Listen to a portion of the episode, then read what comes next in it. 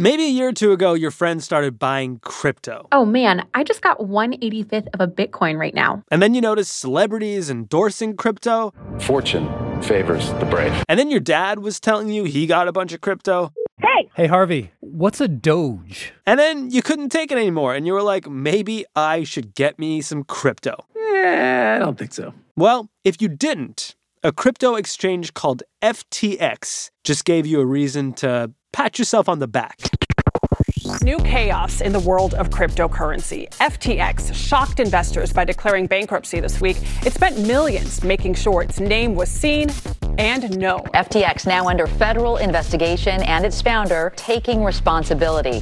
There was a run on the bank because its customers lost confidence in the entire system. The cryptocalypse is coming on Today Explained.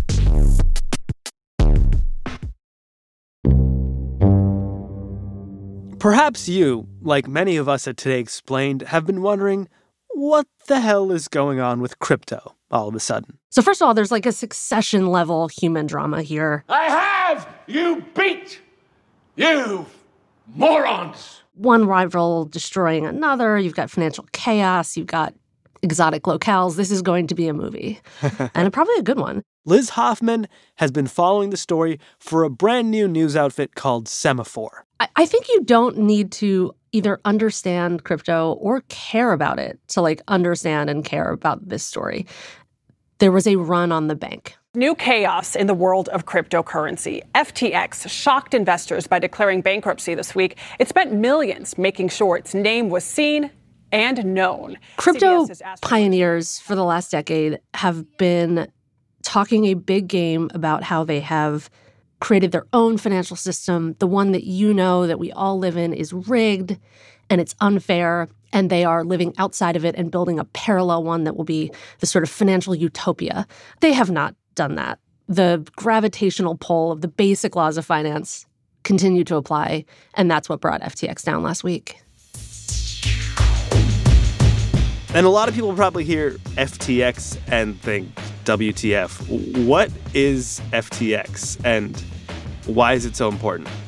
FTX is or, or was a large cryptocurrency exchange, kind of like the New York Stock Exchange, but for tokens like Bitcoin and Ether, and then all the like goofy ones you've heard about over the last year or two. Uh, you might be wondering why you've heard that name, and the answer is that they've splashed their name everywhere. So they own the naming rights to the Miami Heat Stadium. Huh. It's the first time the arena will have a different name in two decades. FTX, FTX, FTX. FTX. You Gotta gotta remember that. Yes. They took out Super Bowl ads, including a delightful one that now seems pretty prescient with Larry David just like not buying the whole premise. Like I was saying, it's FTX. It's a safe and easy way to get into crypto.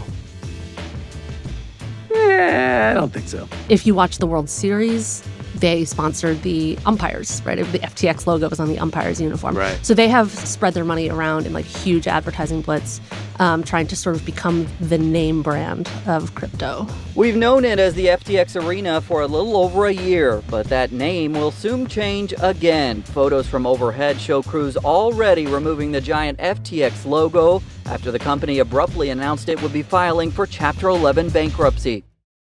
And there's one dude behind FTX. Yeah, Sam Bankman Fried. My name is Sam, and this is my story. Sam has crazy hair. Sam is vegan. Sam sleeps five hours a night. Sam lives in the Bahamas with 10 roommates. But Sam has $22 billion. Everyone in crypto land calls him SBF. And basically, like two years ago, no one had ever heard of this guy, and now he's fairly ubiquitous. I should say right up front, Sam Bankman Fried is an investor in Semafor in, in my company. And Vox's Future Perfect received a grant from his foundation too. Yeah, he, he you know he kind of came out of nowhere. He was at MIT. He took over this sort of small brokerage firm a couple years ago and and basically rebuilt it as a crypto platform. And by all accounts, like a pretty technically impressive one, and certainly one that just got very big very fast. Why create an exchange when there were already so many big global players out there? Yeah, I mean, the basic answer is that we didn't think any of them had nailed it. It made him, on paper, fabulously wealthy. Hmm. FTX, in its last fundraising round, was valued at $32 billion. Even if you've, you've never like paid any attention to crypto, you've probably heard his name as a huge political donor uh, to Democrats almost exclusively. You are on a list that includes George Soros, Ken Griffin, Richard Uihlein, Peter Thiel, just below you. Why did you decide it was politics and not something more charitable? I think that what it really goes down to is two things. And the first is that policy really matters, right? He was also the face of of crypto in, in Washington, right? It was a fixture on Capitol Hill. And he just like seemed like the one who was gonna take this from the goofy, outer, vaguely criminal fringes uh, into the mainstream financial system. So I think like getting regulatory clarity is huge, and I think it's good for everyone. I think it gives customer protection that we're missing right now, real federal oversight, protection against financial crimes, against systemic risk. So I think it's a win-win. He maybe has like a nemesis in this story. His nemesis in this story is this guy uh, who goes by CZ, and he's the the CEO of a rival crypto exchange called Binance. Huh. Changpeng Zhao has gone from flipping a burger in McDonald's to founding Binance, now the world's largest cryptocurrency exchange. CZ had a different view than SBF, which is that crypto should really stand on its own. It shouldn't be integrated into the system. It should really replace it. In an industry where there's less regulation, you, it's actually more important for you to do the right thing. So sometimes regulation is very tricky because there's 200 different countries, each one slightly different. But the right thing, people would apply the common sense, uh, and it was quite easy to figure out. He was certainly not a public face, like much more the the rebel. You know, Sam Bankman-Fried once had taunted him on Twitter, saying, "Are you even allowed to be in Washington D.C.?" Which was a, a sort of a dig on his his foreigner status. It's important to note, though, you know, their story started a couple of years ago when Binance invested in FTX. It was an early backer, huh? And by all accounts, Sam and CZ were fairly friendly, but FTX started to get very big and Binance started to see them as a competitor. They kind of became frenemies and, and then, frankly, towards the end, straight out enemies. And CZ is the reason that we are here. Okay, so tell me how this amicable relationship gets competitive. So FTX starts to get very, very big. And what looked like a fun investment by Binance and this sort of goofy little competitor that, you know, might be interesting one day, might be valuable one day, started to be really competitive at some point a few years ago, Sam Bankman Fried said, you know what? I don't really want my, my biggest competitor to be an investor in my company. And so he bought Binance out. Importantly, he did not buy them out with cash, he bought them out with tokens. Huh. So FTX launched this token. What is the FTT coin? FTT is the native token of the FTX exchange. Holders of FTT are entitled to cheaper trading costs and collateral for futures trading. It's funny money. It's it's money that you can use within the FTX universe. And like may have some value on its own, right? Bitcoin is also a token. Uh, it's been around long enough that people see that it has some inherent value. You might remember Dogecoin just like went crazy last year for like utterly no reason. Binance ended up with with like $2 billion of this token called FTT, the FTX token. And last Sunday, just a week ago, CZ tweeted that he was going to sell it. It was a little unclear. He seemed to be referring to an article that was published, you know, a week before by CoinDesk, claimed they had some leaked financials from FTX's trading arm, this firm called Alameda Research, that suggested some some weird ties between FTX and its trading arm. Effectively, if you read through the story, and they were careful, but the implication was that Sam Bankman Fried was sort of propping up this failing hedge fund that he owned by stuffing it with these these tokens that he had issued. Like just like a real house of cards situation that appears to have made, you know, Binance pretty nervous. And so they said, we want out of this thing. And that is how every run on the bank starts. Don't look now, but there's something funny going on over there at the bank, George. Which is that someone gets nervous and asks for their money back. And that's that's what happened here. I've never really seen one, but that's got all the earmarks of being a run. How does it play out? Well, the first thing that happens is that the price of that token collapses. You know, FTT was trading around $20, $25 a share. It just totally falls out of bed. And so then anyone else holding that token is like, oh, I don't want to own this either. So they all try to sell. You know, the first I heard of this story was on uh, Tuesday morning. I started getting calls from people saying Sam Bankman Fried is out there looking for a billion dollars. He is calling rich people, he is calling investors, he needs money. And that is how you know people are desperate. That was really the start of the of the unwind here. Does he get his billion dollars? No, no one will give him any money because financial investors are fairly savvy and they looked at this and said, nope, like that is a hole and it is getting bigger. I'm not putting money into it. You know, by noon on Tuesday, I'd heard the hole was somewhere around five or six billion dollars. It looks now to be closer to $10 billion. I mean, just a ton of money that they were supposed to have that they don't. And so, you know, very quickly, Sam inked this sort of very hazy handshake deal to be sold to Binance, arch rival. CZ, the CEO of uh, Binance, tweeting that FTX, he says this afternoon, FTX asked for our help. There is a significant liquidity crunch. He says it was not a firm deal. Um, and you could see it sort of in their in their tweets. Sam is, is saying, "This is such a great outcome. You know, we're going to be united with this world class firm." And CZ is like, "Oh no no no no! Like this this deal is extremely like subject to us getting in there and looking at stuff and like really trying to walk it back." And once they did get in there and start looking at FTX's books, they bailed immediately. By Wednesday, uh, Binance had pulled out.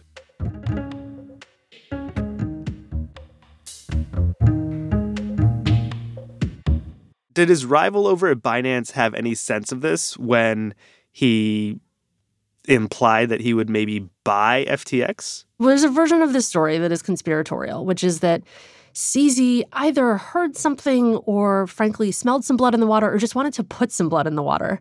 And he knew that by by dumping this token, he would, you know, raise a lot of doubts about FTX's solvency and, and could potentially buy his rival on the cheap. I don't actually buy that theory because this is incredibly bad for the entire industry.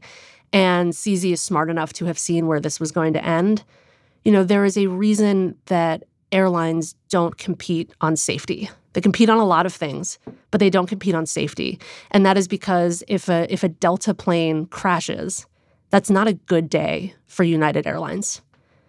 People don't fly United because they think they're less likely to crash, they stop flying. And so I, I do not buy the theory that this was all orchestrated by CZ to take down a rival, but there are plenty of people on the internet who do. It sounds like a very tumultuous, if not like the worst week for crypto ever. Where does it end? So, Bi- I mean, it hasn't ended yet. So, Binance pulls out of the deal on Wednesday. On Thursday, Sam Bankman Fried goes on Twitter and has this long thread, the gist of which he starts by saying, I. Um, and then has like a lot of sort of financial tap dancing about we thought we had this much money and it turns out we didn't um, but but never gives like a plausible explanation for where it went. He's tweeting through it right? Like his world is just utterly collapsing around him uh, and he's he's tweeting through it. FTX has filed for bankruptcy in federal court, and that will be a pretty traditional process of figuring out where the money went and how much is left and who it's owed to. I should say Sam Bankman Fried has not been indicted. He has not filed for bankruptcy.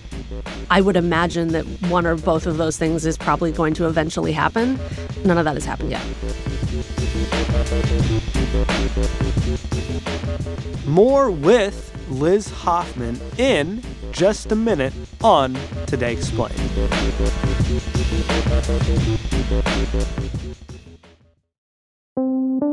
Support for Today Explained comes from Mint Mobile, the only cell phone that tastes good. When the deal is too good to be true, there's probably a catch, right? That incredibly cheap flight to Europe? You probably can't bring a bag or pick your seat or use the restroom. So, when I tell you that Mint Mobile offers wireless plans for just 15 bucks a month when you purchase a 3-month plan, you're probably wondering what's the catch? Well, according to Mint Mobile, there is no catch. According to Mint Mobile, it's only 15 bucks a month and their plans come with high-speed data and unlimited talk and text delivered on the nation's largest 5G network. To get this new customer offer and your new 3-month unlimited wireless plan for just 15 bucks a month, you can go to mintmobile.com slash explain. That is mintmobile.com slash explain. You can cut your wireless bill to 15 bucks a month at mintmobile.com slash explain. $45 upfront payment required, equivalent to $15 a month. New customers on first 3-month plan only. Speed slower above 40 gigabytes on unlimited plan. Additional taxes, fees, and restrictions apply. See Mint Mobile for details. Support for Today Explained comes from FX's The Veil, starring Elisabeth Moss. If you like spy thrillers or indeed Elisabeth Moss, then you might want to check out FX's The Veil. It's an international spy thriller that follows two women as they play a deadly game of truth and lies on the road from Istanbul to Paris and London. Oh, I'll go. One woman has a secret, same here, and the other has a mission to reveal it before thousands of lives are lost. FX's The Veil, now streaming only on Hulu.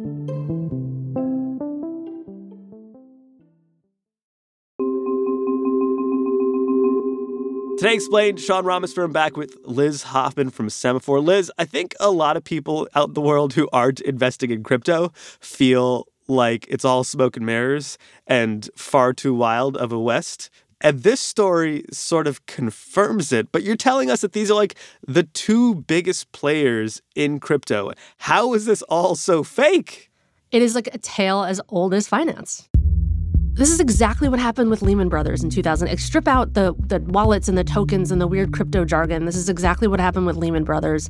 When Lehman Brothers collapsed, 26,000 employees lost their jobs and millions of investors lost all or almost all of their money, triggering a chain reaction that produced the worst financial crisis and economic downturn in 70 years. It's exactly what happened with Washington Mutual. WAMU didn't just make loans that were likely to fail creating hardship for borrowers and risk for the bank.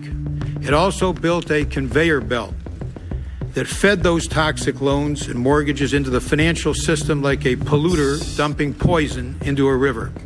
It's exactly what happened in 1929, which is that people got out over their skis. There was a, a loss of confidence in the system, and it was a run on the bank.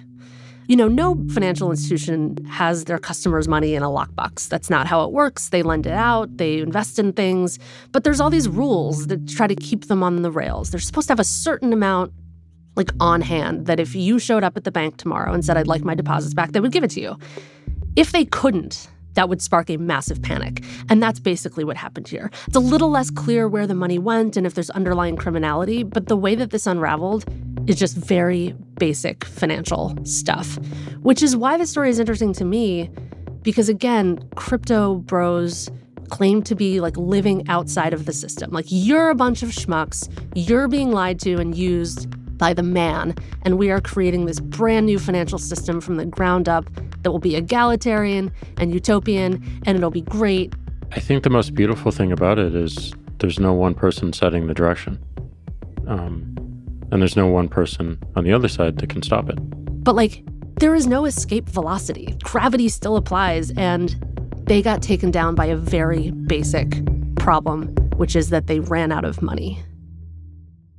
I want to be careful here because no one has been accused of a crime, but the reporting that's emerged is that they just took their customers' money and put it in their own pocket. It's a little more complicated than that, but that they lost money speculating on crypto. And rather than just own up to it and eat the loss, they said, Well, we have all of this customer money over here in the exchange. All of these people bought tokens from us, and it's just sitting there. What if we took it, solved our trading loss, but we're making so much money that we'll be able to pay them back and no one will ever notice? And that is the moment that this started to unravel because you think you can stay on this treadmill and it works as long as everything is going up and everyone is making money. No cracks start to emerge. No one like pokes too closely at it. But CZ, when he went to sell this, that was the crack. And that took out the entire house of cards. And you're comparing this to Lehman Brothers and, and Washington Mutual, which is to say the Great Recession. Who gets screwed here and how screwed do they get? There's two buckets of people who get screwed, and they both get screwed pretty badly. I mean, like an analogy that might be helpful here is like I don't know. I'm like a child of the 80s and 90s, like to Chuck E. Cheese, and you would give them money. You would buy tokens when you walked in the door, and then you like use tokens for all kinds of fun stuff at Chuck E. Cheese. And when you left, if you had tokens left, you could give them back and they would give you some money back. Right now, when mom buys 40 game tokens at Chuck E. Cheese's, we'll give you 40 more for free. It's double token time. Double the games, double the fun. Right? If you had a bunch of tokens, you were like a super power user of Chuck E. Cheese, you've kept a bunch of your net worth in Chuck E. Cheese tokens because you go there all the time. If Chuck E. Cheese went bankrupt, you would lose a lot of money because you're holding all of these these tokens that you had sort of intended to use in the system or to exchange for cash, and they're worthless. That is the people who bought FTX tokens. So crypto bros, right? Largely outside the US, I should say. And the other group are the people who own Chuck E. Cheese, right? These are FTX's investors, and they had raised money from like a who's who of Silicon Valley, these big venture capital firms. One of whom, you know, Sequoia last week had invested in this at a, at a valuation of $32 billion, wrote down the stake to zero. Wow. So they will lose money. Their investors are pension funds and university endowments. So there is there is some knock-on effect here. I don't want to belittle the losses that real investors are going to take. That said, I don't think this is like a, a contagion. I don't think this spills over into the the broader economy. And in part because like by design, crypto was not plugged into the economy. The crypto entrepreneurs were so disdainful of the traditional economy and the traditional financial system that they largely live outside of it. The thing about Lehman is that, and you know, AIG and, and those firms in 2008, is that they were incredibly plugged into the regular financial system in ways that people didn't appreciate. Everyone's like, oh, AIG is just like an investment bank. They're doing their Wall Streety stuff. Um, but no, it turns out they had, you know, depositors and customers like all over the financial system. Everything was massively intertwined. There was a ton of debt. And so when the thread got pulled, the entire sweater unraveled. This is the largest bankruptcy in the world. What were the effects? The effects were the financial disaster that we are living our way through right now. And who got hurt? Everybody got hurt. The entire economy has suffered from the fall of Lehman Brothers. So, the whole world? Yes, the whole world. I don't see that happening here. I do think, you know, we're talking a lot about crypto winter. I think this is probably a crypto ice age that's coming and people will lose money and the entire industry. To the extent you think it has some long-term value i'm like still sort of agnostic about that. I, I don't know. This is a very bad day for that. Do we think the government's paying attention to this? Is there a chance that crypto becomes more regulated as a result of this massive fallout? Yes and i think the government really wishes they had paid more attention a year ago this was a little bit of a jump ball in in Washington D.C. It was a little unclear like who was supposed to be looking at it because you know, there's one school of thought which is like, no, this is just like a stock or a bond by another name. It's it's it should be regulated like any security that you would buy or sell. The other one is like, ah, it's like more like gold or like cattle. Like it's a little more of a commodity. No one could really figure out what it was. And so the upshot is that it just wasn't very heavily regulated. If I buy Bitcoin, am I buying a share of stock or am I buying a pork belly? Or am I buying uh, euros? What or am I buying? Are you buying air? Oh wow! Okay, you're going in. What I'm is going it? in. Yeah, what is because it? that's there were certain things you couldn't do. You couldn't market tokens to U.S. investors, which is why most of FTX's clients were were abroad. But I, I think there's a very good argument to be made that that regulators were were asleep at the switch, very slow to act.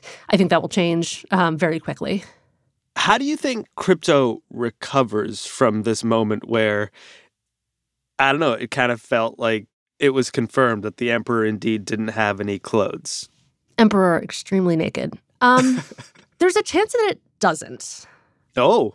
There is an argument to be made that there is fundamentally value in the technology that the financial system that it is just incredibly inefficient and that it's just like dumb and re- relies on a lot of paper and a lot of trust and that you could build a more efficient kind of trustless system where the the code did the jobs that you know hundreds of thousands of people in the financial system do. I think there's some value in that and I think that the underlying technology will probably continue to exist and evolve here. I'm not sure that there is any need for like these goofy tokens. Free tokens won't last forever. So remember, Chuck E. Cheese, please. So there are some like good pieces of the technology, and I think those will be fine. You know, go back to 2001, like a lot of the dumb.com companies got washed out, but like it laid the foundations of fiber optic cables and broadband and e-commerce and you know, Amazon was the winner there. But eventually someone will come in and look at the wreckage and say, you know what, these are the good pieces. I'm willing to put some real institutional, grown up money behind it. And they'll start to rebuild.